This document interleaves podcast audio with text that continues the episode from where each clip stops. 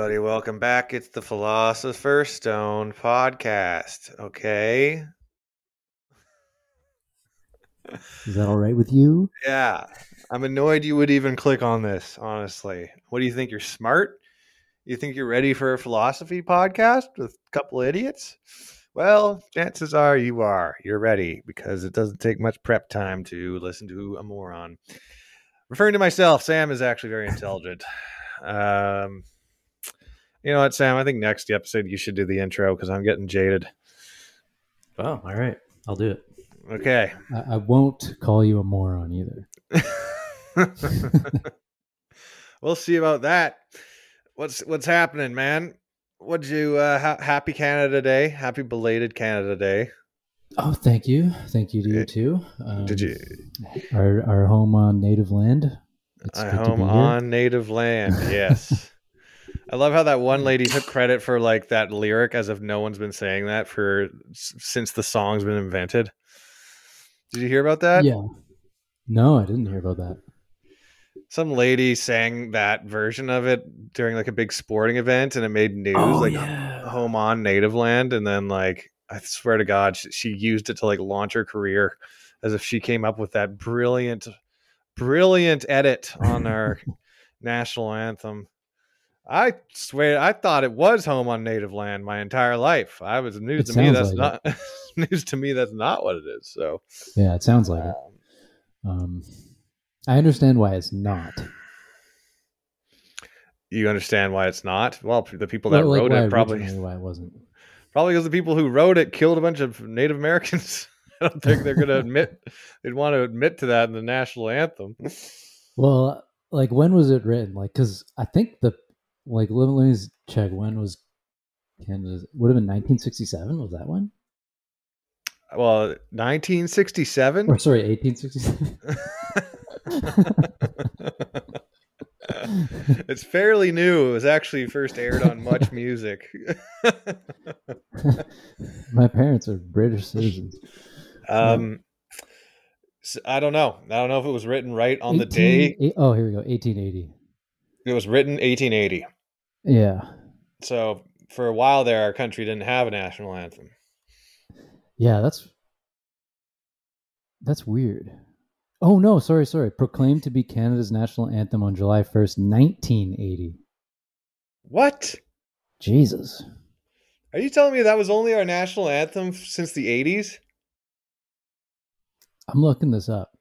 That sounds so, so wrong. Of the national anthem. After 100 years of tradition. Oh, okay. So it was like traditionally it was the national anthem since 1880 and then 100 years later they made it permanent. Oh, just needed a quick 100 year test run on that bad boy. Yeah. Uh, and yeah. Well, apparently they wrote there are, there are tons of different versions and the actual version that we it was originally French I was going to say. and then they I'm- wrote tons of English versions. And so today we use one of the English versions. I'm sorry to any of our French speaking listeners, but I really it's just to me that language is it's it's hard to listen to. Whoa. You think so? I thought it was, it was spo- supposed to be one of the. uh well, I guess it's a romance language. Doesn't mean it's actually romantic, technically. Also, who decided that? Sounds like something a French person would say. No, it's from Roman. It's because they're derivatives from Latin. The Oh. romance. Well, I like the other languages that are derivatives of Latin. I don't know what it is about French. It's like you let it's like you let Spanish get moldy in the fridge. Damn.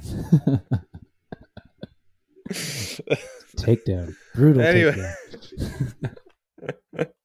I know it's supposed to be all like it all sounds like one gushy, mushy word to me. That it's like, ugh, ugh. Mm-hmm. Yeah, that's. uh I mean, have you ever w- span- have- Go go for it? I was Oh, just saying, have you ever? Fuck! I hate this lag. It's killing us.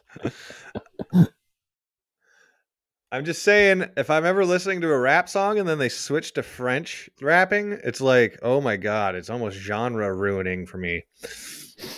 Yeah, it doesn't really slap. No, French- it, well, it French doesn't have enough hard slow. angles on it for rhyming. You know what I mean? yeah, that's true. Like it's it's too. I keep on going back to the word like mushy. It's a mushy language. Hmm. I like the sharp, sharper language. Not too sharp, but you know, German's too sharp. That's like you need to soften that bad boy up. Interesting. Yeah, I, I heard a there's this uh, Spanish writer named uh, Jorge Luis Borg, Borges. I don't know how to pronounce his name. Bourgeois. Bourgeois.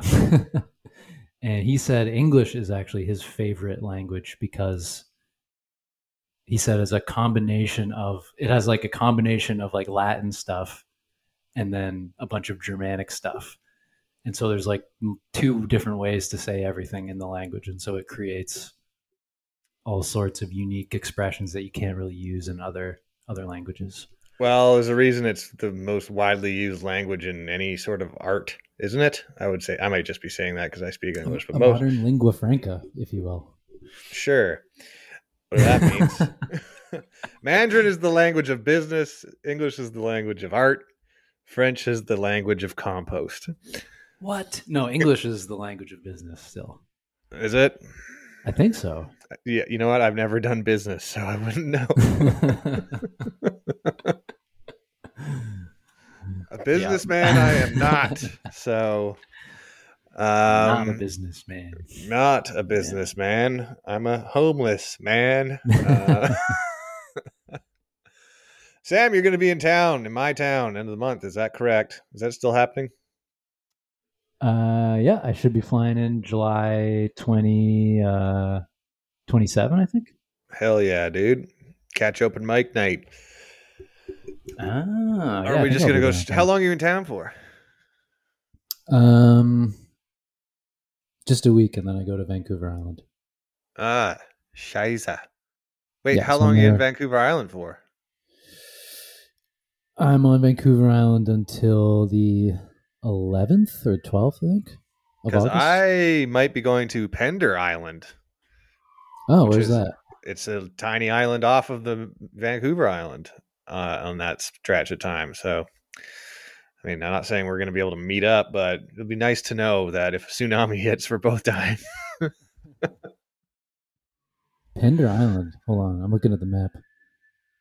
Oh wow, you are. Oh, okay, so it's like off the coast of it. Cool. Yeah. Neat. My wife's. we're farther, Uh, we're farther up near Campbell River, unfortunately. are you going camping or will you go with your parents? Um, no, with my family. Yeah, a B and B, oh, nice. B and B thing. Yeah. My uh, Vancouver wife's. Island is so big. It's My wife's aunt and uncle have a cabin on that island. So I think I'm going to go with my wife, my sister in law, and her boyfriend and uh, chill for a few days. nice. I hear it's very beautiful. Anyways, Oh, it's it's incredible. Have you never been to the island? I mean, I've never been to Pender Island. I've been to Victoria. Um, we Nah, went Ah, Victoria to, doesn't count. Oh, okay. I actually like Victoria. Um, what did you do for Canada Day?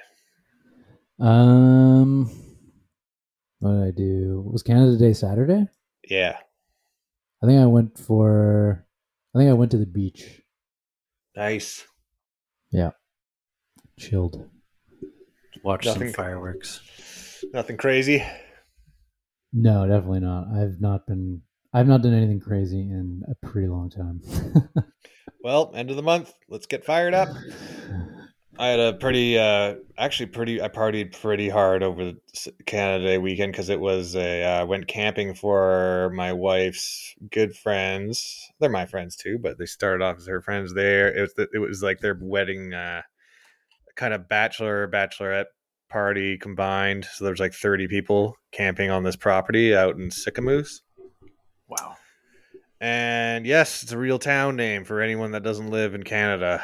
We have lots of goofy names like that. Sicamous. And the property was a private property, so we could be as loud as we wanted, which was nice. But uh, there was a family of bears that lived there. So Sweet. constantly hearing these bears all around. Oh and my the, god! Really? the property owners had these two giant dogs. The, I I think they're like white. They're just these giant white dogs, and their whole job was to chase these bears away when they got close to camp. And they treat they chased them up the trees, or you'd you'd see them both get up from sleeping and just run into the woods, and then you'd hear the bear like yelling at them, and they'd be barking at it for like hours, just keeping it away. So yeah, bit, uh, but yeah, it was a, it was a good party. Went to the beach there on Canada Day, which I'd never been. to. I never stopped in Sicamous in my life. It's a small town, but you know, it was very, very charming. I suppose had some nice wilderness around it. hmm Yeah, it's a very small town, but everybody's heard of it. Yeah, I mean, uh, Kamloops, Sicamous. What are we? What are we doing? Skookumchuck. That's a cool Skookumchuck. one. Look at the map right now. Ah, Skookumchuck. That sounds and like then a next to it, you got Boston Bar. Really. Like, I uh, Anyways, well, that's cool. Happy birthday, Canada. You were what, a hundred or something? yeah, something like that. Youngest country on the planet. Is it one of them? It's got to be one of them, right? Besides, like, I don't know. What's a younger country? recent, uh, Czech Republic. Technically, I guess the countries that a changed lot of those name. Baltic countries. Yeah, because when A lot the Soviet, Soviet Ukraine. yeah, that one's having a rough start. Legally speaking, yeah. Um, Let's not get into it. historically, that's it's not the case, but yeah. Are the nukes going to drop? I've been hearing that we're going to get nu- like the nukes are going to start flying any day now. We Ah, are the okay, we can. This is this ties into the topic for today, so that's perfect. Oh, per, I must have known that subliminally. Yeah. Because I, you know, they have the doomsday clock. I was like researching this because I was, you know, stoned and paranoid. Uh, sometimes when I get stoned and paranoid, I, I, I console myself by talking to Chat GPT. Yeah, it's very nice. It's always up. You know, that's the good thing. It's never asleep. Always It's always awake. I go, you up? And it goes, yes. I never sleep. I never sleep, Jordan. I've been waiting here since your last question. Uh, anyways, Time is irrelevant. Yeah. I read that we are closer to nuclear war than we were at the height of the Cold War right now. Okay. So Well, you can't believe everything you hear. I don't. You can't believe everything you hear. I almost don't believe anything I hear. So that's also not good. Yeah, what are we supposed to do with all this stuff that we hear? Is Yeah, this gonna? are- this what is a segue into a, he- a philosophy of hearing. Yeah, we're gonna be we're going to one of the classics of philosophy that I don't I don't think we've covered before. Okay. Now we, we've covered a lot of David Hume, All right. but I don't think we've ever explicitly covered his uh, his little treatise called On Miracles. I don't know. I mean, we've probably touched on it. We've, We've touched on it for this- sure. We talk about this fucking guy every goddamn week. I didn't know Hume. How come I've never heard of this guy? He seems to be like the main philosopher of history. Well, I don't know. I wouldn't say that. He's he's my favorite. Um, oh, okay. Yeah, he's uh that's probably why we talk about him so much because he's my favorite. Okay. But I um, just remember the one portrait I saw of him. He just looks like a smug asshole. oh yeah, totally, totally. No, he's he's definitely the kind of guy who's just like really smart, born into money, like just coasted through life. Like we said, he was very popular in the barber shops in Paris in the 1800s. The women women loved him because he was a great talker, great conversationalist, very funny, Oh, I, I, very man, dry wit. I bet you having a good, like, quick wit and a sense of humor back then was like striking gold. Oh man, and throw a Scottish accent on top of it, like Oh, yeah. this guy was destroying. Yeah. It didn't matter. He had a bump. He had, he had a triple bum chin. bald triple bum chin yeah um, perpetually wearing a silk bathrobe triple bum chin sounds like a town around here. triple bum chin it's right next to Sicamous and Chuckamaboosh. skookumchuck Ukumchuck, that's what it was. Yeah. yeah all right so yeah so i thought this would be a good topic because we hear so much stuff and we don't know how to make make sense of what we're hearing. Like like you're saying like we hear all this stuff out of russia like is there going to be a nuclear war? Um, there's all this ufo talk happening. Congress is going to be holding hearings on ufos apparently. I thought they did that already. they have done it but they're they're doing it again based on this uh, whistleblower complaint. Uh, Um, well, they're just going to deny it again. Yeah, I mean, well, yeah, that's that's pretty much. I mean, they'll they'll deny. They'll say they can't talk about anything and but whatever. Then there's cryptids like Bigfoot. You hear people say stories like I saw something in the woods, the paranormal, like I saw a ghost. Conspiracies like vaccines are designed to weaken us or something. Right. All sorts of these things that you hear. And then uh and then of course there's a big one that you don't hear as much anymore, but obviously was a big deal in the past, and that is uh, testimony about miracles. So, someone reporting that someone was brought back to life, or that touching like a holy relic cured them instantly of a disease. Yeah, I mean, I uh, growing up in a church, my church was very uh, on board with miracles. I never saw any myself my entire life growing up in that church, but everybody seemed to have a story of someone else seeing one. Yes. Everyone else everyone has a story of someone else seeing one and telling them and they and then they pass it on. Yeah. Does that that sounds familiar? Yeah. Yeah. And I think uh and that seems to happen, you know, a lot with social media has like amplified that to uh to exponential amounts to a society ruining point, in my opinion, or very close to it. Society, maybe not ruining, but like really making it shittier. Yeah, there's there's so much uh, just bullshit, just pure bullshit that is shared on oh, yeah. social media. Like it'll literally just be a picture of something and then a text caption that someone has written on it, mm-hmm. and people share this like it's true, and there's no possible way to know if it's true or not. It's like all those quotes where there's Tom Hardy smoking a cigar and it's like a quote. And it's like, I keep my loyalty in my fucking gun holder and bullshit. like, you know what I mean? It's like, if you're going to waste my time, fuck you. like, you yeah. know, those quotes. The but then blinders. it's like, yeah. And people are like, did Tom Hardy say that? what? What? Thought he was Tom. smarter than that. Yeah. yeah. And, uh, and this uh, this has been and what you learn when you read David Hume is that this this kind of thing, social media like this this isn't people spreading falsehoods isn't new. It's actually been around, you know, for a long time. For Hume seems to think it's been around for all of history, and he also seems to think it's how most religions got started. It was just uh, someone pretending to come back to life and tricking oh, everybody. It's like the uh, the invention of lying. It's like when you would imagine that that revelation that you can tell someone something that didn't happen and they believe it and will act on that, and you're like, oh, that's a cool trick. Yeah. So, and so this is like really weird because Hume thinks this is really strange because Hume says that testimony, so like eyewitness reports or like people telling you like I saw this, or someone saying, my friend who's very trustworthy saw this, and now I'm going to tell you second, third hand information. He thinks this stuff is like the most necessary kind of reasoning for our daily lives. So, like, like for and for example, and it's true. Like, you ask your friend, like, "What's the weather like?" You're going to believe them when they tell you like it's sunny. You're not going to assume they're lying to you. No, yeah, and you need to be able to trust uh, people to a certain degree if you especially with basic information. Yeah exactly. You wouldn't be able to get through life if you doubted everybody all the time. So the question is like why why do we think why do we trust each other so much in these like mundane things? And hume thinks the answer is just custom.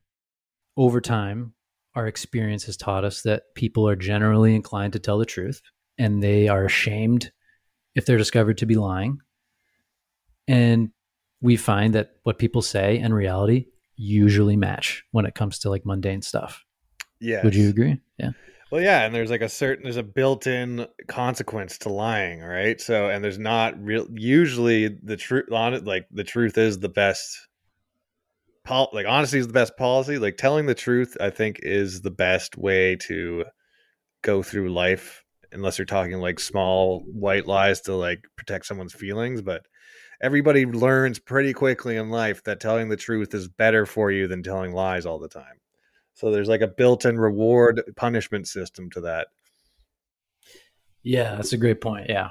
Um, and that's that's pretty much exactly Hume's point is that we have this inclination to trust each other because through experience we've learned the consequences to lying are usually bad. So this is why Hume says that we we give credulity to other people's testimony. We credit them. And but of course we have to evaluate testimony. Like we're talking about with all the cacophony of opposing claims that we hear all the time. We have to learn how to evaluate people's testimony. Do we accept it or dismiss it? Or do we just throw up our hands and be like, ah, whatever? Well, I mean, nowadays it's just like whatever, uh, whoever's on my side of the political stre- spectrum is telling the truth, and what, whoever's on the other side is lying without exception.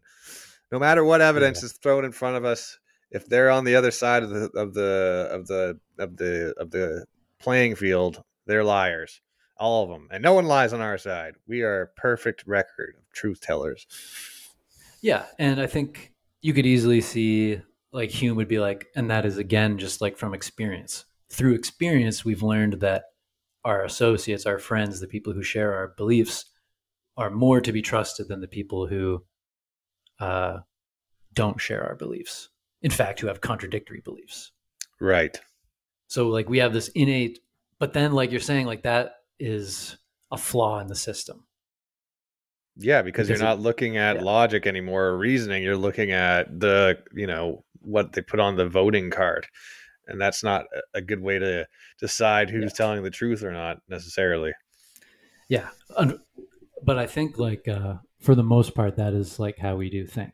Humans say that is how we do think. We uh we don't really reason. We just go like with our customary inclination, which is to to trust and accept what our team is saying. Yeah, it's way easier. You don't want to spend so much time thinking. Yeah. So yeah, ex- so experience has uh, kind of screwed us in that respect. But we also need we still need it because it's really at the end of the day, it's how we evaluate testimony for better or for worse. So in, in this, so in most cases, so, so say someone says like I saw um, I saw a Bigfoot.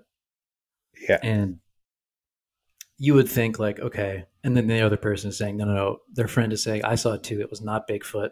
It was just a bear on on its hind legs. Yeah. How would you choose which of those to accept? Like, how would you well, look at your experience and think, who do I accept based on my experience?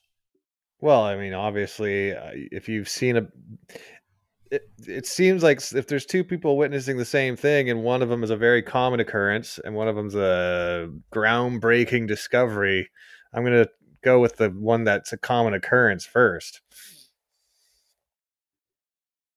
Yeah exactly because it's more it matches your experience. Yeah. And that's just what we do. When people when we hear two conflicting reports we tend to believe the one that is more familiar to us and the less weird well, yeah, that's the. I mean, you, you got to go with uh, the most likely option when it's something like yeah. that, especially if there's two witnesses and one of them is actually saying it, they saw the most likely uh, option. Mm-hmm. Yeah. And also, I would take into you have to take into consideration the history of these individuals as far as are these oh, people yeah. that are, uh, are, is one of them someone who like really doesn't lie a lot and one of them someone that lies all the time Mm-hmm. Because you have to, yeah. If you have that information, you have to you have to factor that in too. Because then I wouldn't be so quick. Like, say the guy said, that said it was the bear on hind legs is like a notorious liar and just troll. and the person who says they saw Bigfoot, you've never had any reason to doubt anything they've ever said, and they seem like they're totally with it and not like a weirdo. Ah, okay. So you're uh this is like highlighting one of the cool points of Hume's argument is how do you uh, what happens when one when the testimony is contradictory, but you but the evidence on both sides seems equal. What do you do? Um, that's great. Well, we can, but I think we should table that and uh, okay and get to it. Okay, so we've established that like all we really have to rely on to evaluate people's testimony is our own experience. But we should always remember that experience is not infallible. So, for example, someone, if you tell someone that water can freeze into ice, but this person has never been in a climate that's cold enough to have frozen water and has never heard of it before, they Mhm. might just not believe you because it contradicts their experience. right in a time and would you before refrigerators. yeah. Yeah. What would you think about that? Would you think that person was like dumb to to think to to not believe you about the ice? No, I wouldn't. Do you think that's a failure of reasoning or No, no. I mean, that's like uh, I don't know. Take a, another example. Like so, someone could, I don't know. Maybe there's someone that drinks. eh, I don't know what I, I, I'm. I'm struggling to find an example, but it's like imagine taking something that you know every day you have an experience with every day. Mm-hmm. Water is a great example, and you've never seen it in as an, an ice form. Like, how do you even? Why would you believe that if you don't know the science behind it? That's like, and why would you believe Yeah. some guy telling you that? Yeah. Right? It's like it's like someone being like, maybe there's a land somewhere where trees can walk around. Would you believe that if someone told you that? Yeah. Yeah, it's like it's like in the Dune trailer. There there's there's or for the Dune 2 trailer. Oh, so you watched the trailer, huh? I had no choice. They played it in the theater. I was in the theater. They played it. I had no choice. oh, that must have that must have killed you. I was. I was like, fuck. All right, here we go. But it wasn't the full trailer. It was just the teaser. I didn't get the full thing. okay. I didn't see Christopher Walken. Oh, I, I've Uh, seen it. I saw the full trailer. It's good. Looks So like it's gonna be good. Yeah. So he's like, Paul is telling, uh, uh, what's her name? Ch- Chani. He's telling Chani like, on Arrakis, you can dive into the water. She's like, you can dive in? Like that doesn't make any sense. Oh, Arrakis on the other one. Oh, sorry, Caladan. Sorry, Caladan. Right. Yeah. Yeah, I remember that part of the trailer, and she's like doesn't believe him because there's Yeah. she'd never seen it. Water to them is like this mystical little substance that's barely anywhere. Yeah. Yeah, but she's not an idiot for for thinking that. In fact, you would if someone readily believed that, you might think that they're they're gullible almost. Yeah, I mean, if if someone came from another planet and was like, on our planet, trees can walk around, I'll be like, well, you got here on a, from another fucking planet, so I'm I'm I'm gonna believe you because That's a good point actually. That is a good point. Considering they came from a totally different planet and you Yeah. have no experience whatsoever from their planet, you actually have no Actually, that's a good question. If someone comes from another planet, you don't have any experience of their planet. unless so they you tell like- you yeah. something about it, you have nothing to to go on except their testimony. and their character, right? It's like, okay, why, why would How much do you do you know them though? They're from another planet. You know, it's like if you don't have any reason for that, you'd think they'd make shit. Like if they were like, also depends on what they're telling you. Uh, if there's if they're like requiring your action, that might be a reason to suspect something, right? If they came from another planet and they're like, we need you to send all this resource to our planet because such and such is happening, then you're like, all right, now I'm having to give something up. Maybe I should ask a couple more questions to check the validity of this. But if it's just something about, like I said, like the trees there, they do backflips when they get happy. And it's like, Uh-huh. oh, like that's, I would just, I think I'd believe it. It's like, all right, why would they tell me that? Because Yeah, that doesn't require anything of me to to believe it. Like they're Well- not asking for me to like, we need to stop these trees from backflipping. So send us, you know, How- a, do- a dollar a day. How do you know they're not scamming you though? I mean, that's the thing is why would that like what could the backflipping tree? Why like what are they gaining by lying to me about that? That's like the question I'd have to ask. Whereas if they said Maybe it's like a game. Maybe it's fun for them. It's like their game. They go lie to other. Well, I don't care. Good for. oh, I hope they have fun with that little lie. That's good for them. I don't think it's like unless that's like a, you notice that about say a big group of them come from a different planet, and you notice that they really love lying, like li- like little white lies is like how they have fun. And you notice that, then I'm like, all right, yeah, I'm not going to believe anything they say. If it's that fun for them to lie, they're probably doing it all the time. Yeah. Okay. All right. This is this is good because now we can we can get into this. So so with miracles or sorry, with with testimony, Hume's conclusion is the way we have to sort this is if we've got two opposing testimonies, we pit the two proofs against each other, whichever one is the stronger succeeds. And if neither is stronger, then they cancel each other out, and we can't uh, we can't draw any conclusions. Okay, so now we can get into the miracle stuff. So Okay. So a miracle is defined as a violation of the laws of nature themselves. So not just someone dies suddenly, not nothing like that. It has something has to be like an actual violation of the law of nature, like someone comes back to life Mhm. or a human regrows a limb or something. right. Um, Or a so- tree backflips. Or a tree does a backflip. Yeah. Now, the laws of nature are established by the totality of our experience.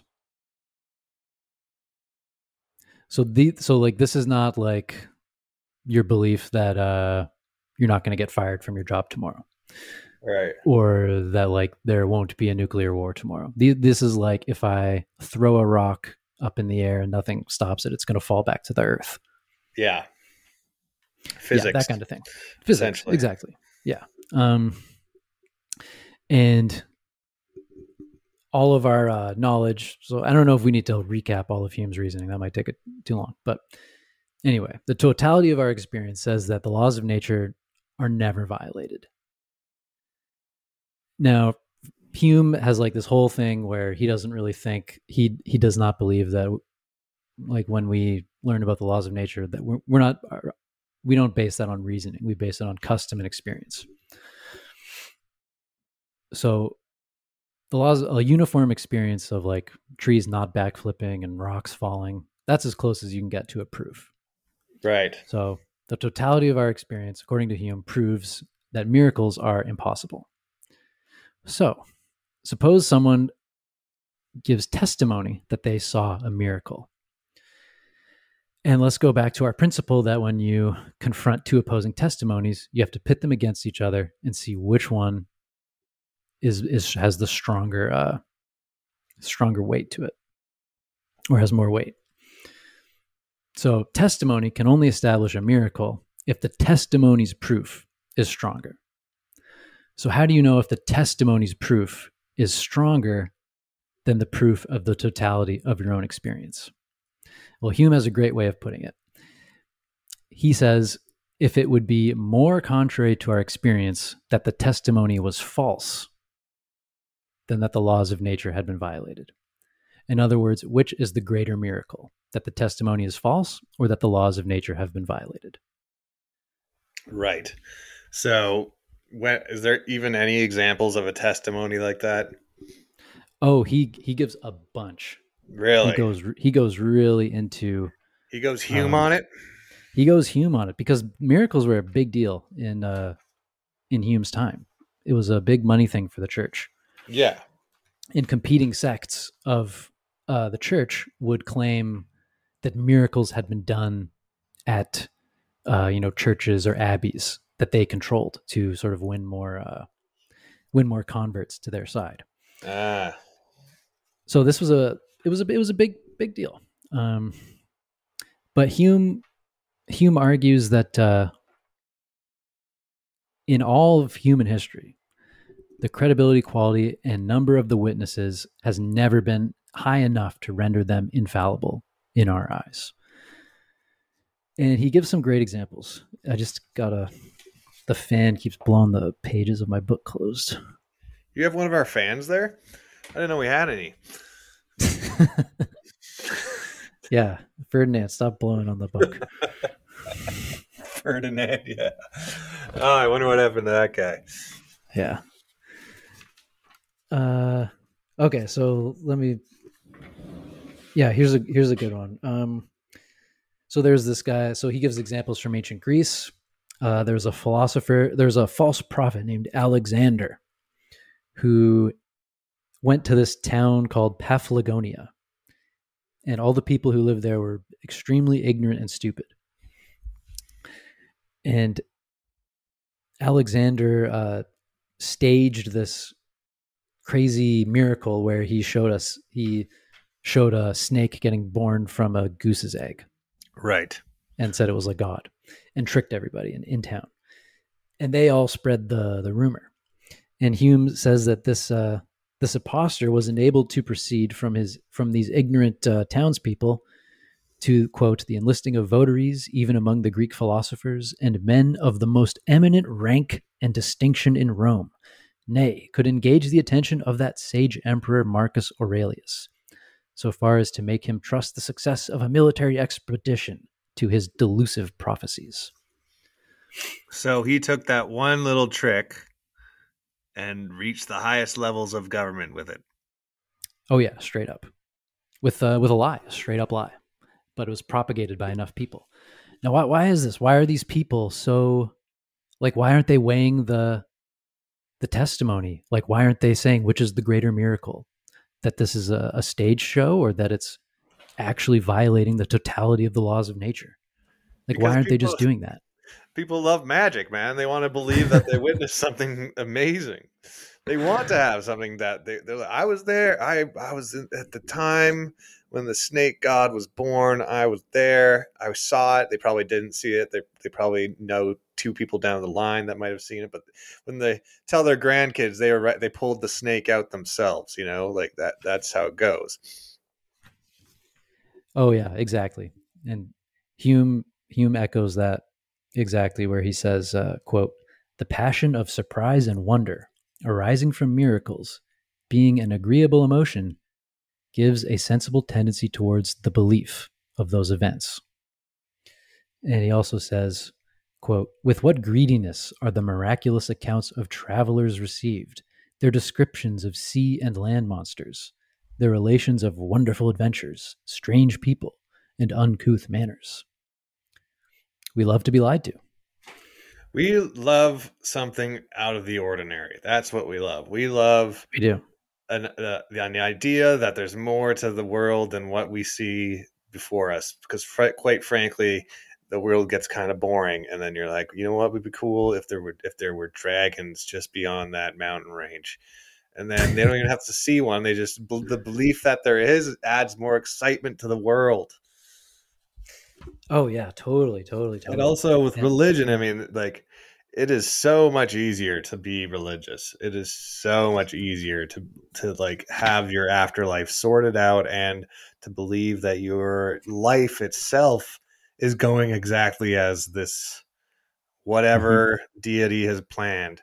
You just it takes all your personal responsibility away from your own like uh it's just that you don't have to think too much. It's like why struggle with the existential crisis of being a sentient being on this planet when there's this nice little package you can just buy into that solves all of that? hmm Oh yeah, it's yeah, and it's uh, it's been going as, as this as this shows. This is nothing new, and it's been going on since the dawn of time. People really like hmm to be lied to, and they like to believe things that suggest that you know everything might change and And everybody different. likes to be the one with the with a story, right? You there go you go. out, There's another one. Yeah. you go out You- from your village, you come back instead of being like, ah, Jordan's back, probably nothing cool happened, and you're like, wow, they were really disappointed last time when I didn't come back with some sort of story. So, hmm, instead of telling the truth, why don't I make everyone's day with a story? Yeah, exactly. And and Hume uh, Hume points out that the the opposite can be true too. Like sometimes people really believe their lies, and they they they tell them be, not because they're trying to deceive people or because they have an ulterior motive, but they really just straight up believe bullshit. Other Yeah. people use those true believers and manipulate them for their own ends.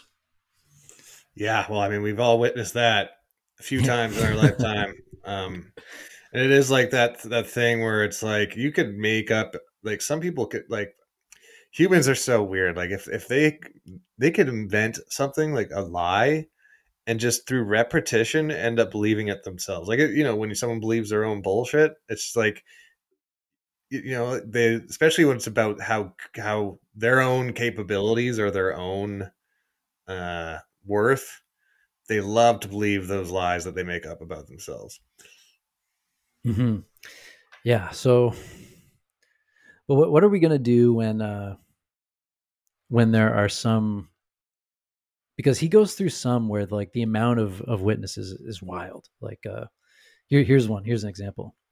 Uh there quote there's a memorable story re- related by um uh, Cardinal de Retz. So he's saying uh, he was in Spain. He went, so this is like a, a nobleman. He goes to Spain. He goes to a cathedral. He is shown a man who who is there and he doesn't have a leg. And then he recovers that leg by rubbing oil on the stump. And the cardinal assures him that he saw him do it himself. This miracle was vouched by all the canons of the church, and the whole company in town were appealed to for confirmation of the fact. Um, it's like the whole town was saying this happened. I mean, it reminds me of like a mob, you know, in the in the uh, in the opposite direction. Uh, you know what I mean? I didn't see nothing. Did mm-hmm. you see something? I didn't see anything. I didn't see yeah. anything either. And the next thing you know, no one saw anything even yep. though someone was murdered in broad daylight, right? It's like the opposite of that. It's like you saw that, right? Yeah, yeah, yeah, yeah. I saw that. Did you see it? Oh yeah, I saw it. Uh, but hey, Brian, you you you saw that, right? Uh, yeah, yeah. No, I, I saw that. That's how it goes. yeah, pretty much. So, so we can we can apply this to let's apply this to UFOs. So there's tons of testimony on YouTube, online, of all these people claiming either firsthand or secondhand to have seen UFOs like up close in person. Mm-hmm. There are people who like well, let's take the government claims, right? So there's this Bob Lazar who says he worked at Area 51 and he worked on UFOs themselves. What do we uh now is the UFO claim is that a miracle claim? Like does it contradict the totality of our experience of the laws of nature? I don't think so. No, because I think uh, nowadays uh, people, especially nowadays, the idea that there's aliens, that aliens exist, is like a much more logical uh, viewpoint than saying we're the only ones in the universe. It's just now it's like have they actually visited? That's the thing that people are arguing right now. So it's not like it's not like everybody's saying that's impossible it's just saying that I, it's unlikely. So it's a bit different. Yeah. Um, it is a bit different. Um, but it's, it's not, uh, yeah. It's, so it's different from a miracle. It's not on the par of a miracle, but it's also, it is so crazy that if it were true, it would be one of the, it would be the most important, uh, one of the most important scientific yeah. discoveries but it would also it would also affect society on such a level that it, it there's also valid reason to hide it, right? Because it it could yeah. it could it could uh, upset the status quo to a point where like it's hard to predict what would happen if that that information came out and it was like a hundred percent verifiably true that aliens were here and like that type of conf- that type of information would change a lot about how the human psyche even exists on this planet. And maybe it's too risky. Like I, I could totally see that too. Like, of course, we had to hide that from the general public. Like they can barely handle fucking anything, and, and they don't respond properly to anything. So like something that big, oh my god. Yeah. So, so yeah, there's definitely reasons why it would be covered up. Um, there's plenty of reasons why it would be covered up, but you can also think of plenty of reasons why it would be made up. Yeah, of course. Right. Well, yeah. I mean, the thing about the UFOs is that there are enough uh, natural phenomenon in the night sky that can kind of be passed off of something like a UFO. That it's like it's not like they're just like seeing lights that in the sky. I think lots of people have seen a light in this night sky. They don't know what how to explain it. Yeah. Well, I'm, okay. So here's the thing with that. This is this is the one that we can apply the Humean technique to pretty easily. Suppose you see a light in the sky move around really weird and then fly away. Yeah. You can think, and that's all you really see is just a light. You can't really tell how far away it is, how big it is, whatever. Mm-hmm. Now you can think, that was a, an alien from maybe another dimension or another planet that has traveled, you know, hundreds of light years to be here. Or maybe it was a drone, maybe it was something else, but not an alien. Well, yeah, nowadays it's like there's so many people with personal drones that it's like that's usually going to be the answer. Yeah. So usually your experience you have to go with not a UFO for pretty much anything that you see. Because unless you have like a very clear look at it, it's even then like it's more likely it's going to be a fake than an actual UFO according to your experience. Like if all we're going by is our own experience, I would and I saw like a hovering flying saucer. Yeah. It would have to be extremely convincing for me not to think it was just a fake. Because my experience says it's more likely a fake than a real alien. Yeah, like I mean, I would, I would, almost, makes, I would, like you. If I was going to believe I was looking witnessing a UFO, I would have to see something that I have not, and I would have. To, I think it would honestly it would have to be like during the day. Like I'd have to have such a clear view at it and not understand yeah. what I'm looking or what how what's I'm seeing is done by humans. Like yeah. that, that's that's what it would take to convince me. Because even like some of the smaller, even some of the bigger drones can be made to look in any shape that they want, right? With the hovering device inside, it doesn't really need to look like a, a an airplane or anything. No, yeah, you could easily you could make like some really lightweight material that looks like metal and yeah. make like a cube and have it not to mention like, like air balloon, like balloons, helium, stuff like that. I honestly yeah. would almost need to see these fuckers step out of this thing to believe it. And and honestly, like until you, yeah, until you are like hands on examining it scientifically, yeah, you can't say you it's you have it's it's not reasonable to conclude just from seeing something that looks like a UFO that it's an actual alien. Yeah. You got to have way more evidence than that because it's always going to be more plausible that it's just a human made object. It's just way too easy. It's, it's so re- yeah, yeah. Way too easy for humans to uh, make something that suggests alien. So yeah. you can't really like that's still the more no matter how fantastical what you're witnessing looks like, it's still more likely it's human than alien. Until you're like actually like looking at the technology and no yeah. one on earth knows what, what it is or if you actually talk like you actually interact with an alien and you yeah. i'd almost still have to be like is this a, some sort of like hologram cgi yeah. like am i wearing some sort of like google glasses and i'm not aware of it like yeah i mean i would honestly i think i think it, the safest thing is like you have to you have to assume it's not an alien until you actually have sex with it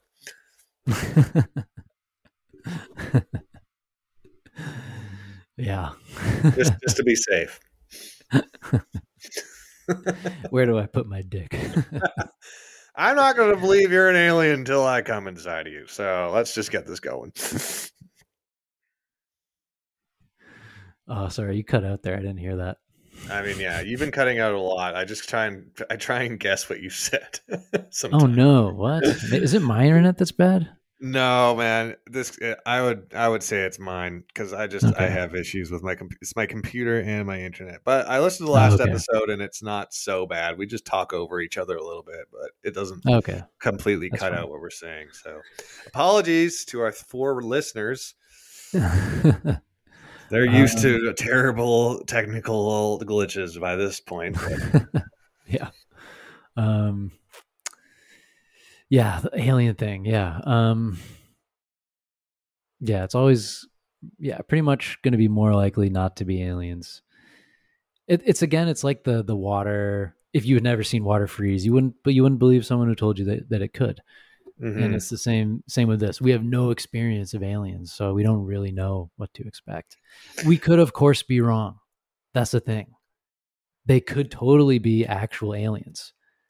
It's just not a conclusion that's warranted uh, based yeah. on the information we have available. I mean, if the government of the United States came out and showed video and pictures and said, "Yes, we've had this for a while. We don't understand the technology. We've hit it because of this, this, and uh-huh. this, and we didn't want." I would, I would be inclined to believe it at that point, even if I haven't seen it with my own, like my own two eyes in person. Um, You would if you would trust the the U.S. government if they disclosed UFOs.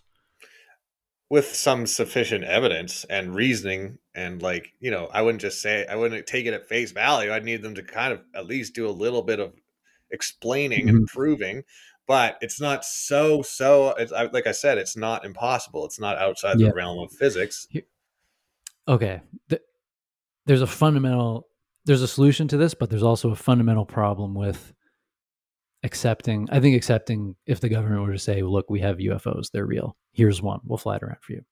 yeah My problem with that is there's no way to know if they didn't just build it and now they can fly it. yeah and they just said that it was an alien. But here's what I think would solve this. And this was actually raised by a Harvard professor who's all who's big on the aliens, Avi Loeb. He said if it's real, you have to let the academic community study it yeah because the academic community can be trusted a lot more than the government. yes i would need to have some outside investigations going on as well. Like you can't really just trust the government at face value uh, with anything. So you need like the the the uh the watchdog or whatever you want to call them. You need to give it to like bill nye.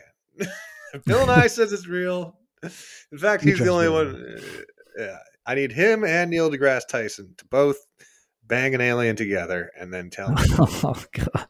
An inter interracial intergalactic DDP. Wow. They would both keep on their little bow ties too. That's what's the worst part. Oh, no. That's true. Oh. That's truly interracial. That one. No man. Yeah. Uh, well, yeah. So I, I think, I think, um, if there's ever going to be proof that people accept, I don't think it'll come from the government. I think people would accept proof that came from the academic community independently. And there's and this Avi Loeb guy, he's like going hard on this. He wrote a book about Oumuamua. Do you remember Oumuamua? No. Oumuamua was the first interstellar object ever detected in the solar system. That doesn't mean it's the first interstellar object, just the first one that was spotted. hmm So it was a a pancake shaped asteroid that came into the solar came into the solar system from interstellar space. So it's not it's never been part of our or, the sun's orbit or anything. Right. It's not part of the regular. Uh, It's not a comet. Yeah. yeah. Because coming most of the stuff we ha- we have in our solar system, it's on a they're on rotation, right? We see them. Uh, yeah, there's a great sorry, th- yeah, there's a great uh animation you can watch online actually that shows how it works.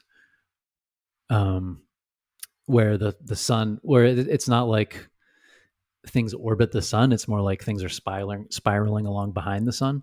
I've but seen that. Yeah. Yeah. Um yeah, so anyway, this is Oumuamua thing, uh it came in from interstellar space, sort of boomeranged around the sun and then shot off into interstellar space again to God knows where.